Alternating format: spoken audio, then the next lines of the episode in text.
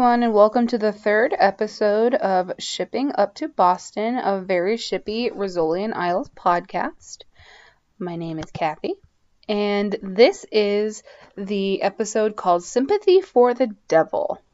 Um, this episode was written by Joel Fields, who wrote a couple Rizzoli and Isles episodes, but mostly as a producer for some stuff I've never heard of. Um, the director is Roxann Dawson, who only directed one episode of Rizzoli and Isles, and she's worked on a lot of other stuff I like, um, mostly like House of Cards, um, The Americans, like all kinds of really cool stuff. Uh, an episode of Aquarius, which I've actually never seen, but anytime I get to relate anything I'm doing to the X Files, then it's a win because David Duchovny was in that. Um, she also did some Charmed and some Star Trek, so like I don't know. She's got a lot of credits for a lot of places. Um, this is not one of my favorite episodes. I feel like I understand why it exists, and I know that the show is only just taking off, and the political climate was a lot different in 2010. But I just feel like this episode doesn't sit well with me just because it seems to be a lot of like uninformed mocking of certain religions. And while I understand that it's television and that happens all the time, I just think this one's a little teeny bit tone deaf. Um, but that's just me, with my opinion. Um, there's a lot of juicy, shippy stuff in here, and that redeemed it a little bit for me. The plot I could give or take, but you know, I'm here for it. It's got some good character building. Um, so the episode starts out with I called it a Tony Hawk Pro Skater scene just because you see a lot of quote unquote urban youth skateboarding with some generic hip hop music that sounds exactly like the Tony Hawk soundtrack. And I kind of waited for this guy to fall over and see wasted on the screen, but that's fine. Um, he's skateboarding and you see this really random creepy car drive up and this kid walks up towards it looking kind of shifty and he's dressed really nice, like a like a school shirt, like the nice button-down shirts and some black pants. Kind of look like he's gonna be a server at Olive Garden. And then you cut to the credits. So, um, well, I guess it's not the credits yet. You get a really cool scene with uh, Jane Rizzoli in a dressing room with her mother. And I would just like to point out the simple fact that Angie Harmon dresses. That's it. That's the fact. But I'd like to point it out. Uh, I really like the wallpaper inside this dressing room. It reminds me of like a really kitschy, like tiny southern boutique, like it's gonna be on like a BuzzFeed video or something. I don't know. I liked it. Um, I think it's interesting that in this episode, Jane Rizzoli is anti dresses, like vehemently against fashion as a whole. Um, especially the dress that she put on because she looked really good. Um, but I just want to make mention of that because I feel like later on in the series that opinion may shift, but it's very in character now that she's like a tomboy and while she can dress up, she just chooses not to and it's not practical. Um, Jane gets a call while she's in the dressing room, and of course, Angela just barges in. You know, okay, personal space, don't know her. But, and I feel like that's pretty in character for Angela, too. I actually have a lot of problems with this character just because I really despise helicopter moms, and I feel like Angela Rizzoli is like the epitome of helicopter moms. I love Lorraine Bracco. She plays it wonderfully. I just hate the character, which is probably a good thing because it means she's doing it right. Uh, so she gets the phone call. She goes back onto the same street that we were at, and you see the camera focus on a black shoe, just tilted off to the side, just generic black shoe, I guess. Um, they all are huddled around the body. I think it's kind of strange that there's so many people like screaming to find out what's wrong because usually with crime scenes like that that doesn't happen. Like i get it's television and they're trying to amp it up but there's a lot of people like trying to get like a statement from grant and it's just not i just don't think it's very realistic. Uh, Maura says no obvious signs of injury. Joey grant comes over. They yell at him for trying to touch the scene. He's an ass then he ends up finding a skateboard underneath the dumpster and points it out to Jane because he doesn't want to contaminate the crime scene, kind of throwing her words back at her. It's honestly kind of funny. Uh, Maura says he's got a lot of pulp. when what she means is got juice. But I feel like if someone told me I had a lot of pulp, I would still take that as a compliment. Uh, Jane finds a school ID in size because he's 15, says, I'm never having children. And then Maura says, yeah, no obvious signs of death.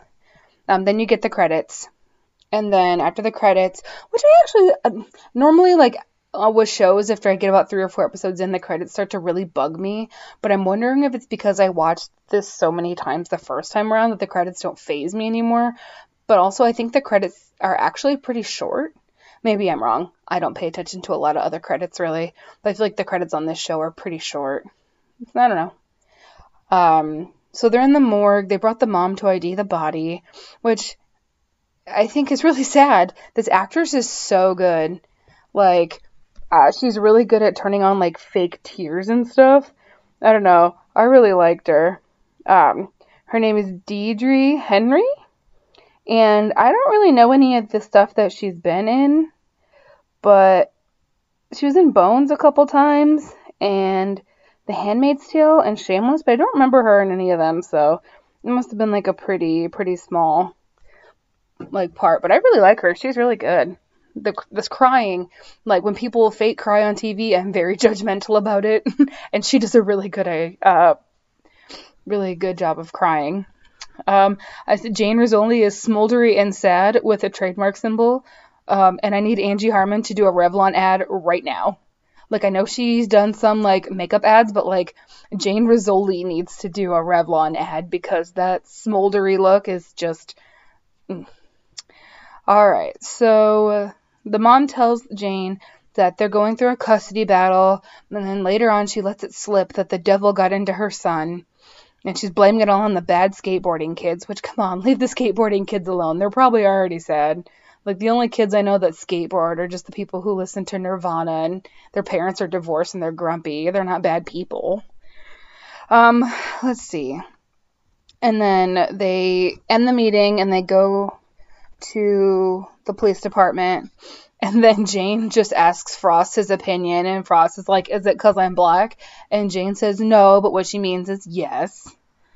Um, and then it gets a little awkward and then she sends Frost to go do something. And I had to remember that they're still new partners because I've seen the whole series so many times. I forget that they were new at one point in time and I forget that Jane and Frost are still building a rapport and testing boundaries with each other. And so at first I was like, that's a weird question to ask somebody. But then I remembered that they're they're still kind of new to each other and that would be actually pretty in line for something like that. Um, so Jane leaves and she goes and finds Korsak in uh, the coffee shop at the police department. Actually, you know what? I don't know if it's the one that's at the police department because I know later on there's one, but I don't know if this is the one. Oh well. Uh, Korsak is very obviously crushing on the barista, but at least the barista is of age. And, you know, that's uncommon. Most old men who crush on baristas just awkwardly corner 16 year old girls at Starbucks. So, you know, let's set a good example. Good job, Korsak. I I also lust over anyone who gives me coffee, so I can relate. Like I I feel Korsak on that level. Like you give me coffee, we're gonna get married, right? Anyway, Jane asks if he still has an inn in family court, and then Korsak says yes. So she asks him to kind of look into this case on the side, and then Jane tells him he should stick to decaf, and I just have so many feelings about that because why? Why decaf? I would rather die than drink decaf. Like, I probably should be drinking decaf because I feel like I'm manic all the time because of caffeine, but no. no.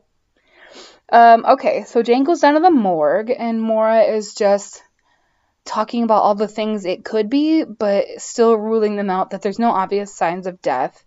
Um, Maura also makes the offhand comment that, you know, she thinks Detective Grant is sexy if Jane thinks he's sexy. And I'm sorry, but I don't want to hear the words sexy and Detective Grant in the same sentence ever. Just ever. Um, Maura says she's going to run a tox screen. Jane makes the offhand comment that Grant is a brass kisser, which is funny and pretty witty. And then she she mutters the iconic line that he used to call her roly poly rizzoli eats cannoli.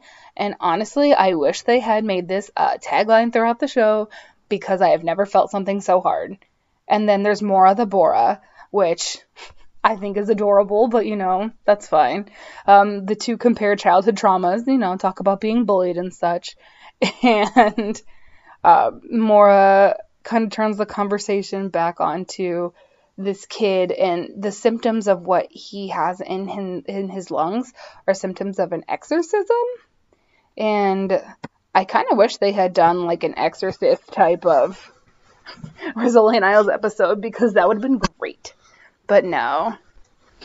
Um, they go to BRIC to look up like stuff about the guy who runs the church the mom goes to, and there's a like a whole backstory about how the guy who founded the church got arrested for like check fraud and he's just a bad guy and he's like he has a record and he's embezzling money and his name is Reginald which okay. Um and I feel like this might be a sensitive topic because Lee Thompson Young is talking a lot about like false religions and getting wrapped up in cults and how people like this prey on people. And I remember, um, I don't think this is a spoiler because, I mean, I, I, I, mean, maybe, but Lee Thompson Young actually passed away um, a few years after the show started. It was in season four, if I'm not mistaken. And when he first passed away, um, I think it was 2013, maybe at the end of season three. Um, there was a lot of really malicious stories that went around from people who knew him saying that he had gotten wrapped up in some sort of backwards religion. And I don't know what ever really happened to those stories just because I didn't follow it too closely. But I remember those coming out and people being like, why are you bringing this up? This dude just passed away. And it was self inflicted and it was just really heartbreaking for everybody on the show. But I just feel like that that didn't quite that doesn't look so good now and there's nothing they can do about it. But I feel like it just it just shines a light on him that didn't need to be shined. But you know, whatever. Uh, so back on track, they go to this random church that the mom belongs to. It's really like hole in the wall type thing. Um, and then so they're talking, and I just want to say that Jane and Maura look like a power couple. They look like a gay power duo. This is good lighting. This is good cinematography. Like this, whoever was running the camera gets a gold star from me. Whoever was doing the makeup gets a gold star from me because everyone just looks nice. It's very simple. Sasha Alexander's hair is literally giving me life. And also, the, I just put, why the fuck does this man look like Carlton? He looks just like Carlton, and I cannot unsee it. Like, it, I can't take the episode seriously because I just want him to dance. Alright, so Maura speaks to the woman and says, May God give his soul rest in a foreign language, and the lady says, Stay in God's peace back. They have random facts about boo boos, and they make so many jokes about it. And, like, they are walking and it is also giving me life. Just them walking. Just them walking. And also, I'm just going to mention Maura is in a black dress, and I don't know if they're still trying to go with the whole Maura's a goth thing from the pilot, but I am living for it. I don't know if any of you know me at all, but I love anything spooky and black. Black's my favorite color. It's all I wear. And Maura Isles in black, not at a funeral, is giving me life. Probably even at a funeral, she would give me life, you know? Alright, they make a couple more boo boo jokes. I'm not gonna lie, it never stops being funny.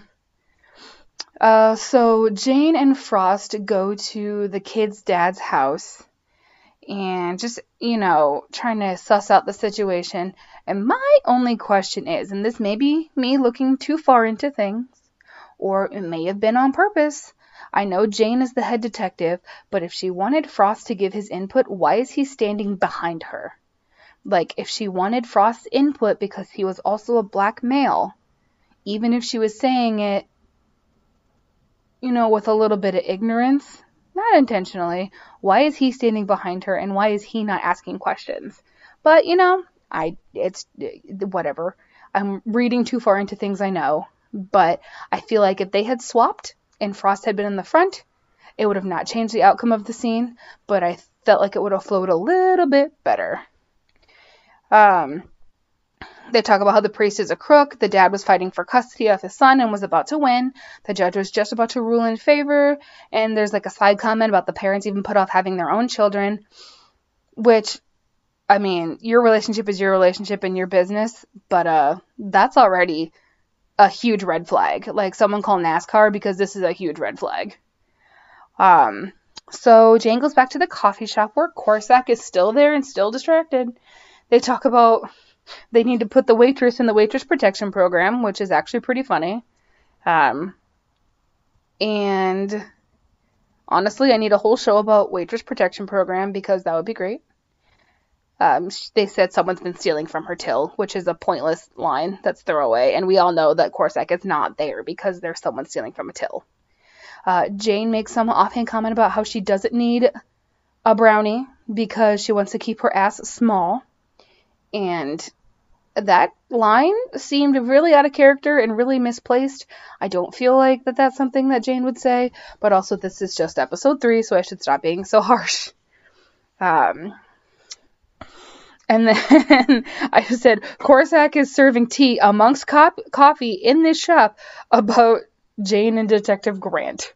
Like, I think everybody is telling her, like, every single person is telling her how she feels about him, and she is just in denial. All right, so they go back to the police department.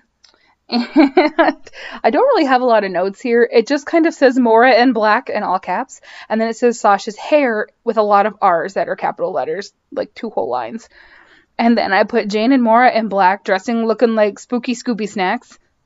And then, you know, I just I just want to appreciate the little black dress. Okay, I've appreciated it enough. We get introduced to the fluff sandwiches, which I personally do not like just because they're a little too sweet for me. But I do love marshmallow fluff, and I cannot buy it because I will eat that whole jar, and it is terrible for you. But um, a small plot point that happens throughout the show that I really love is Maura finding true happiness in the tiniest of things that she did not experience as a child. We already know that she was an isolated child. She was mocked a lot for being smart and boring. And we'll find out more about her and her childhood as the show progresses, even if sometimes it doesn't actually line up. However, I feel like Maura finding simple pleasures, thanks to Jane, is something that's really, really cool. And I think that's pretty unique to this show. I think it's one reason why this show succeeded is because instead of talking down about what you would call like a like a poor or a small town family hobby or delicacy like fluffernutter sandwiches like being held up as like a delicacy in Maura's eyes is is really cool. It's really cool.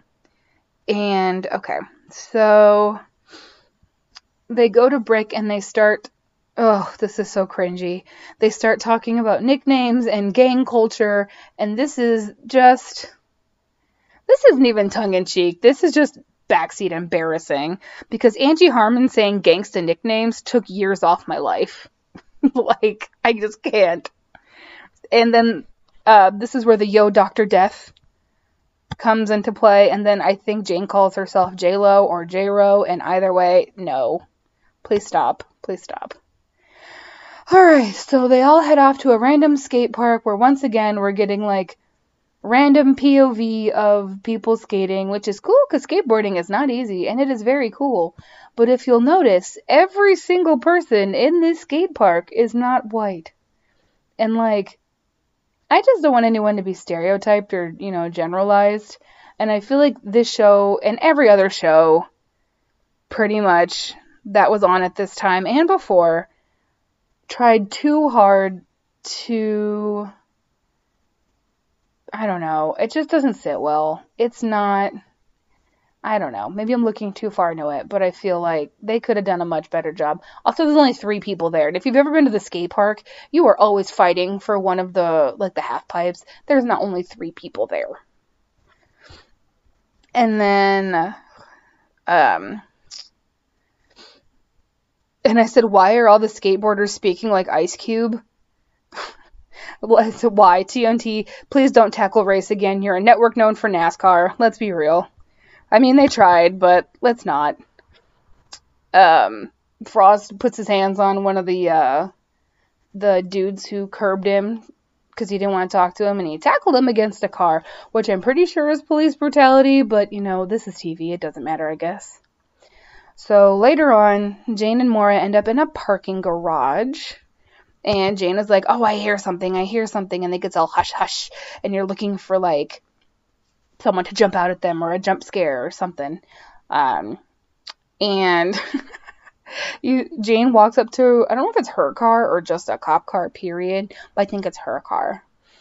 And she opens the front door and there are snakes.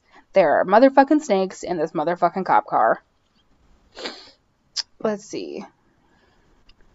And then it cuts to the cops investigating her car, and I'm just like, would they really use sirens and lights and cop cars for snakes in a car? Like, is that necessary? But you know, once again, it's just television.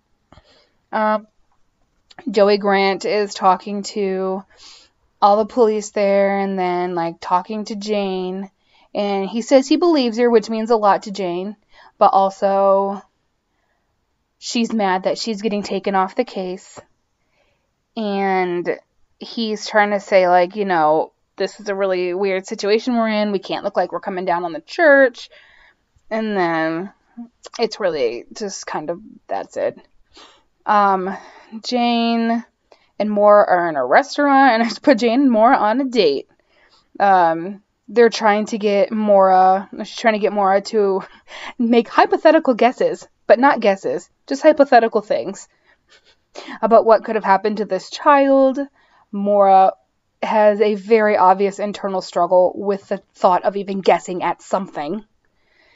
And said she did some research into hexes and that some people have gotten so scared by the concept of being hexed or being cursed that they actually had heart attacks from the fear and the stress, which I could see happening. I know that's happened in real life before. You pretty much get quite literally scared to death.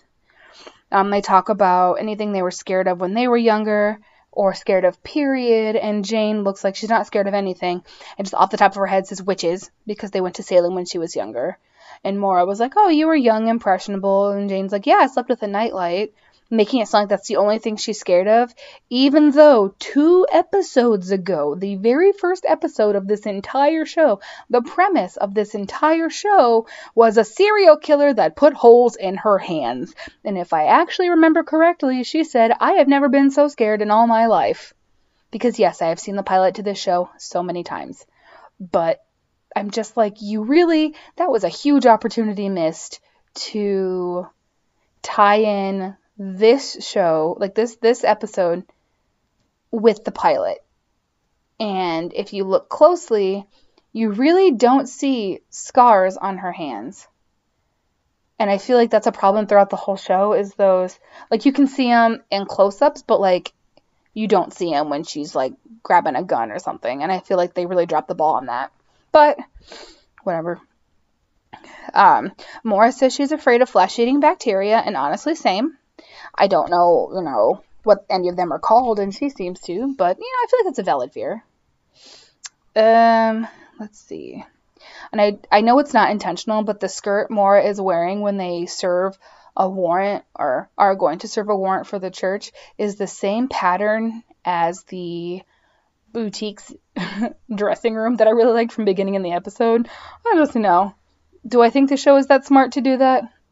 No but I think it's funny.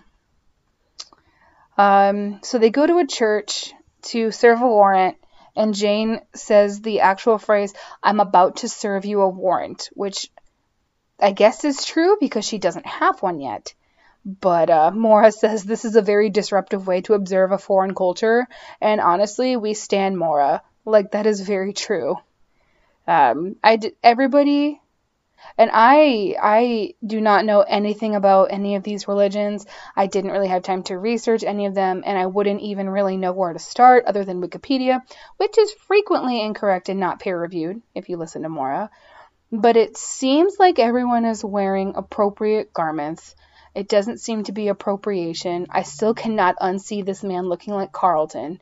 But, you know, it seems pretty legit. The person who wrote this, I'm hoping, did um, research in making sure that this is pretty sound and not just played for laughs or disrespectful. Um, and honestly, I like Maura's statement about how, like, exorcism can just be like therapy for people, like just a cleansing.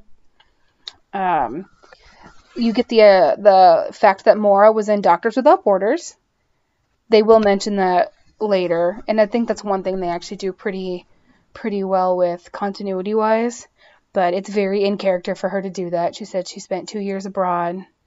Um, so they start observing this exorcism, and I want to criticize this, but it seems no worse than like Law and Order.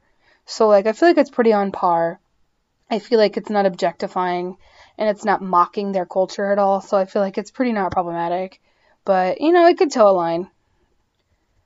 Um, then you see when Jane freaks out about the snake, I put Jane is pretty much perpetually a 12 year old with a pistol.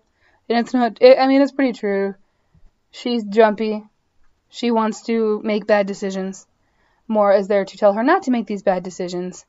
And then all of a sudden, as the crescendo of the you know, the soundtrack and the plot gets bigger and bigger. Someone throws a Molotov cocktail through the wall, and oop, and you see Frost run outside and tackle whoever threw the cocktail in, and he's the same kid that was at the skate park. And I'm like, take a tip from a local anarchist and don't wear yellow while throwing Molotov cocktails. Like, that's what you don't do. Um, Jane freaks out because she's late for dinner. And she busts in with some flowers and says she's sorry for being late. She looks really good in the dress. Her mom says she made ragu bolognese. And then, which honestly, I want Angela Rizzoli to cook for me. Yes, please. Um, and she runs into the living room to set her stuff down. And all of a sudden, there's Joey Grant and she Jane runs back in the kitchen and starts screaming at Angela. And I feel like Angela's a psychopath. And honestly, like I already went off on a tangent about her character, but she is so annoying. Now later on in the series when she has some stuff happen to her and ends up being closer to Jane and Maura, she's a little less annoying. But I get what they're trying to cast her as, like the stereotypical, you know, Italian helicopter mom, and she's doing it great. Like she plays it fantastically, which is why I don't like her. So I don't. It's nothing about Lorraine Bracco because she is so talented. Honestly, I think she's too talented for this show, but I didn't say that. Um, let's see.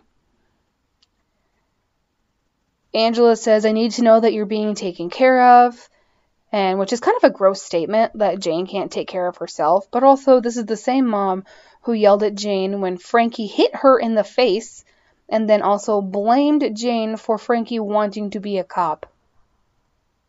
Speaking of, where is Frankie? Where's he been? What's he doing? Okay. Um, Jane and her mom start yelling back and forth about Grant. She admits he's cute, which we all saw coming because you know, we we all been new. Um, he says something about how he hasn't seen her in a dress since senior prom, which I kind of like this uh, world building where it's like they're actually building a chemistry and a history between Jane Rizzoli and Joey Grant, and I feel like this is one of the quote unquote like love interests that they did a really good job just showing the relationship between the two. It's not forced, it's not all in just one episode.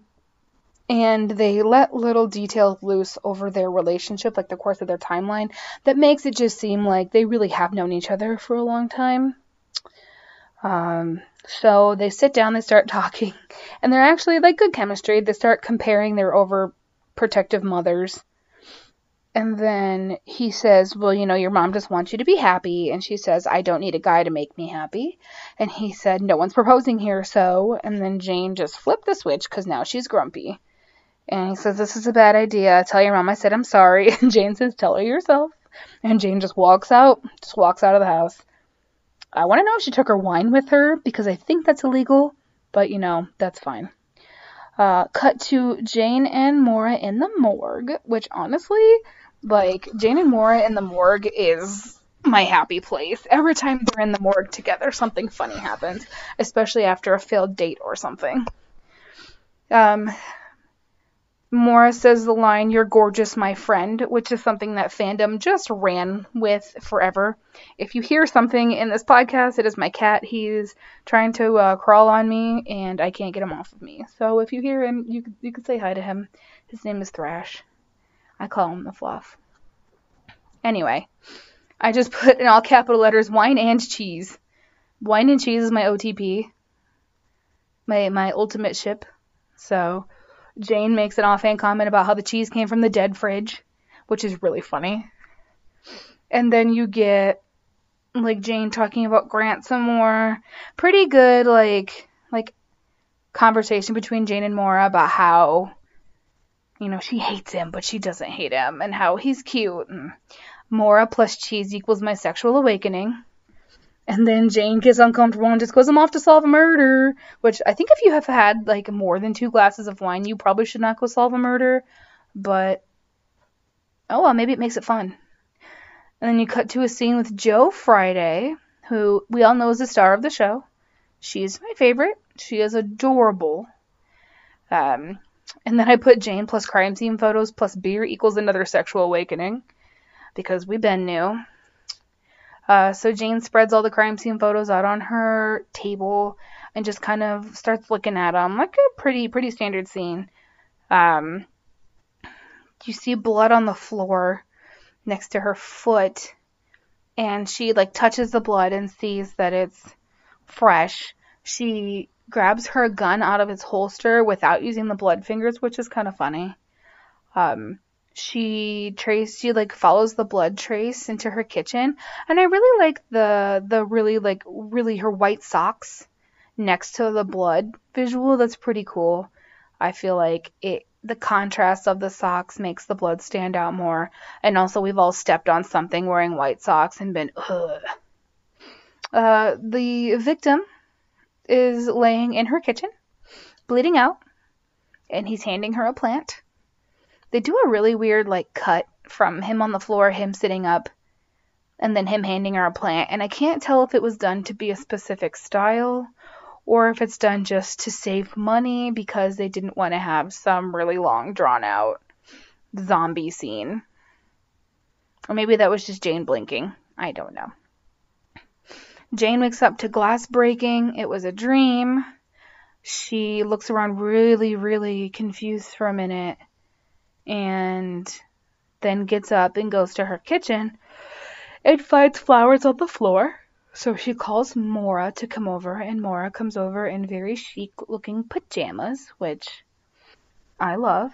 I love when Maura shows up in chic looking pajamas, or she has like in the pilot when she said, These are my work clothes, and they're still really fancy. Uh, she asks Maura to look to do a tox screen another one. And Maura's like, well, what do you want me to look for? And Jane said, I can't believe I'm saying this, but a purple poisonous plant.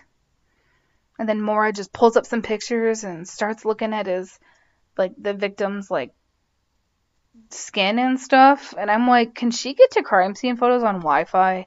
Because that seems really unsafe. Just saying.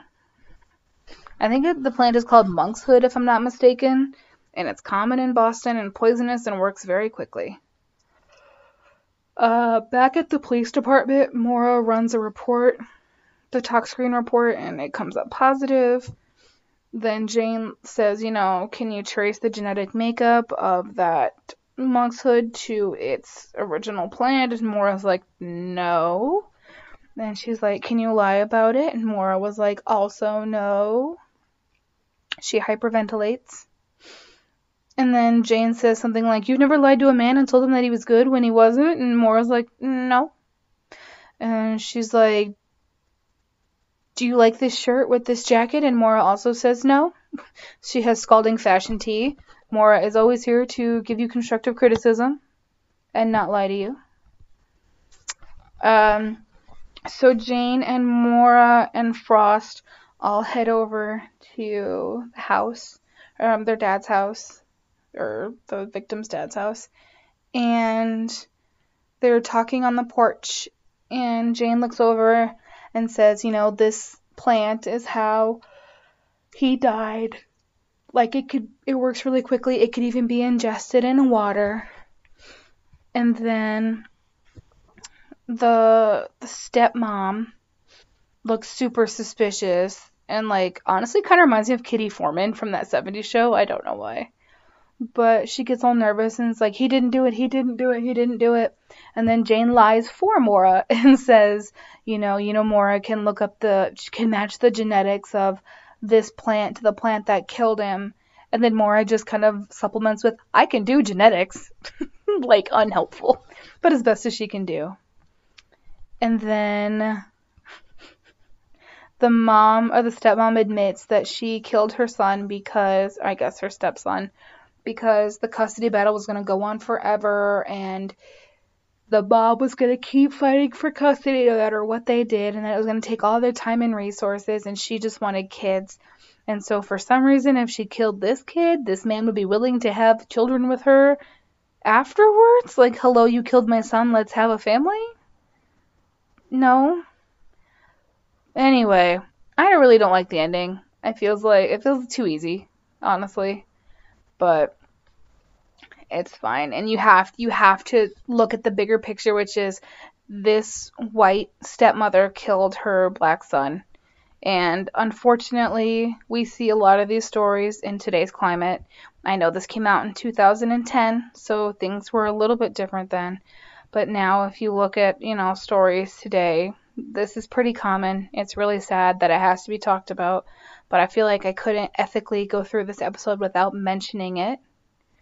Um, it is really sad. I don't know if they intended to have this type of like higher meaning but it definitely reads that way, especially in a world that we live in now.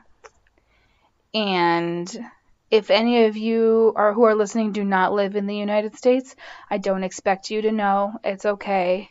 Um, if I make you uncomfortable by talking about things like this, that's actually a good thing. Um, I would love to continue this discussion. If you have any feelings on it, you can email me at shippinguptobostonpod at gmail.com or you can find me on Instagram, shipping up to Boston Pod, or Twitter, shipping up pod, shipping up to pod. Or my my personal socials are all under Kathy Sucks, um, with two X's. I would be totally willing to have this conversation in private as well. Um, I just feel like this show tried to broach a subject and didn't quite do it, but it's also supposed to be a lighthearted show, so it may not have meant that at all. But anyway, back back to the episode. Um, so it's pouring, and Joey Grant is sitting out on the stairs in front of Jane's apartment, and it's kind of cute. Not gonna lie. Um, Jane walks up and they sit down and they start talking, and it's kind of cute. I don't really ship it, but I don't hate it. They did a good job giving him character, and I, I really hate Donnie Wahlberg for no reason. Like literally, it's unfounded. But I, in the last episode, I went about on about how much I don't like John, Donnie Wahlberg. But you know, they they start they kiss in the rain. It's really cliche. It's kind of cute. And he says he's moving to Washington, and it looks like he wants her to say please stay, but she says have fun in Washington. And oof, that was a good way of Jane saying, like, I'm not interested, have fun in Washington. Which, I mean, go Jane. She doesn't need a man to make her happy.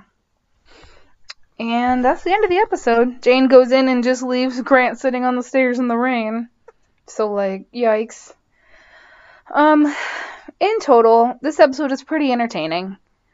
Um, while some of it falls a little flat, it's nowhere near as bad as some other episodes that shows have done. Um, it didn't really appropriate anything because these people really didn't get in on like any of the culture, although they had Maura speaking some foreign languages, which isn't bad. We all know that she is good at facts and good at knowing things and research. So for her to pop off about boo boos is pretty in character, and she usually does it pretty respectfully, and she never tried to like get into their culture. And but I do feel like it kind of played off this sect of religion in a bad way, but also the the guy who's running it was convicted of check fraud. So, you know, it, in the end it's just a show on TNT. It's not some educational programming. So it did what it did. I really love some of the character building it did for Maura and Jane talking about their childhoods and how, you know, they were bullied and what they were teased for. Jane mentioned that she was chubby and athletic. And I mean, honestly, I was chubby and athletic at that age, so if I can grow up to look like Angie Harmon, I'm also 30 years old, but if I can grow up to look like Angie Harmon, you know, life wouldn't be so bad. Also, I was like book smart as a child, so if I could grow up to be anything like, you know, Maura Isles. I would be also pretty thankful for that. For anyone who's listening, you know, make it happen. No, I just I, I really like all the shippy moments we had, and I I don't want to dismiss the Joey Grant and like Angie Angie Harmon, Jane Rizzoli like eye contact in the rain because it did look cute. But also there was a lot of Maura and Jane eye contact as well, and we all know that I ship Rizzles like no tomorrow. It took up like five years of my life, if not more. And I don't really want to get into the sexuality of the characters just because we're only on episode three. I can't I can't call it definitively, but as someone who is bisexual, Jane strikes me as very bisexual, but I could also be projecting. Um anyway, so that was episode 3 Sympathy for the Devil. I'm trying to release these episodes every 2 weeks on a Friday. Uh, right now I am trying to launch a clothing line I'm also training for a powerlifting meet. I work full time and I have this podcast. So, so far, I've been able to do everything in pretty good time. Um, however, if there is any scheduling errors, I will make it known on the socials. Uh, just to repeat for those people who didn't have my social medias or weren't listening before, my Instagram is shipping up to Boston Pod. You can follow us there. I'm trying to make edits for every episode that I do. It's I it's something I just like doing. Um, I have a Tumblr. It is Kathy sucks with three X's because someone with two took it before me.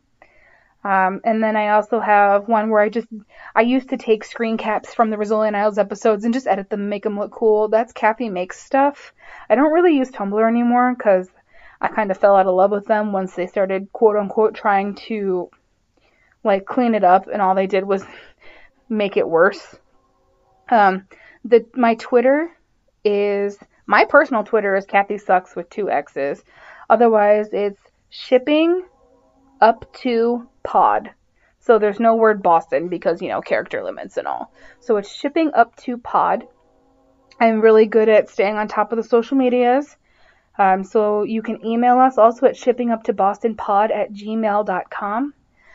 And I check all these things pretty regularly, and I'm totally willing to have any conversations about anything. Like I said, if you have any fan works or any projects you want me to shout out or take a look at, I will. I don't really have time to read fan fiction right now, but if you have like a vid you've made or if you have an opinion on Rizzoli and Isles, you can send it to me. I'll read it on the podcast. Um, if it's got spoilers in it, I probably won't read it, but I will reply to you. I love talking about this show because I feel like this show I have respect for it, and it sounds like I actually hate this show, but I don't. I have a lot of constructive criticism about this show, but I mean, it's a TNT drama from 2010 that was never supposed to get as famous as it did. And it also, in my case, made me very aware of what queer baiting is. And while we'll save that talk for episode six, I I have a lot of complicated feelings around it that I'm totally willing to discuss, but I don't want to spoil anybody, especially if you're watching along. Um, I am currently watching it on Hulu, but I do remember when I first got into the show, I watched it on YouTube, so you might be able to find it there, or you can get the DVDs. Um, yeah, so that was episode three. I'll stop blabbering on now. I've got stuff to do. But uh, I hope you guys have a wonderful day, and thank you for listening. And remember, keep on shipping.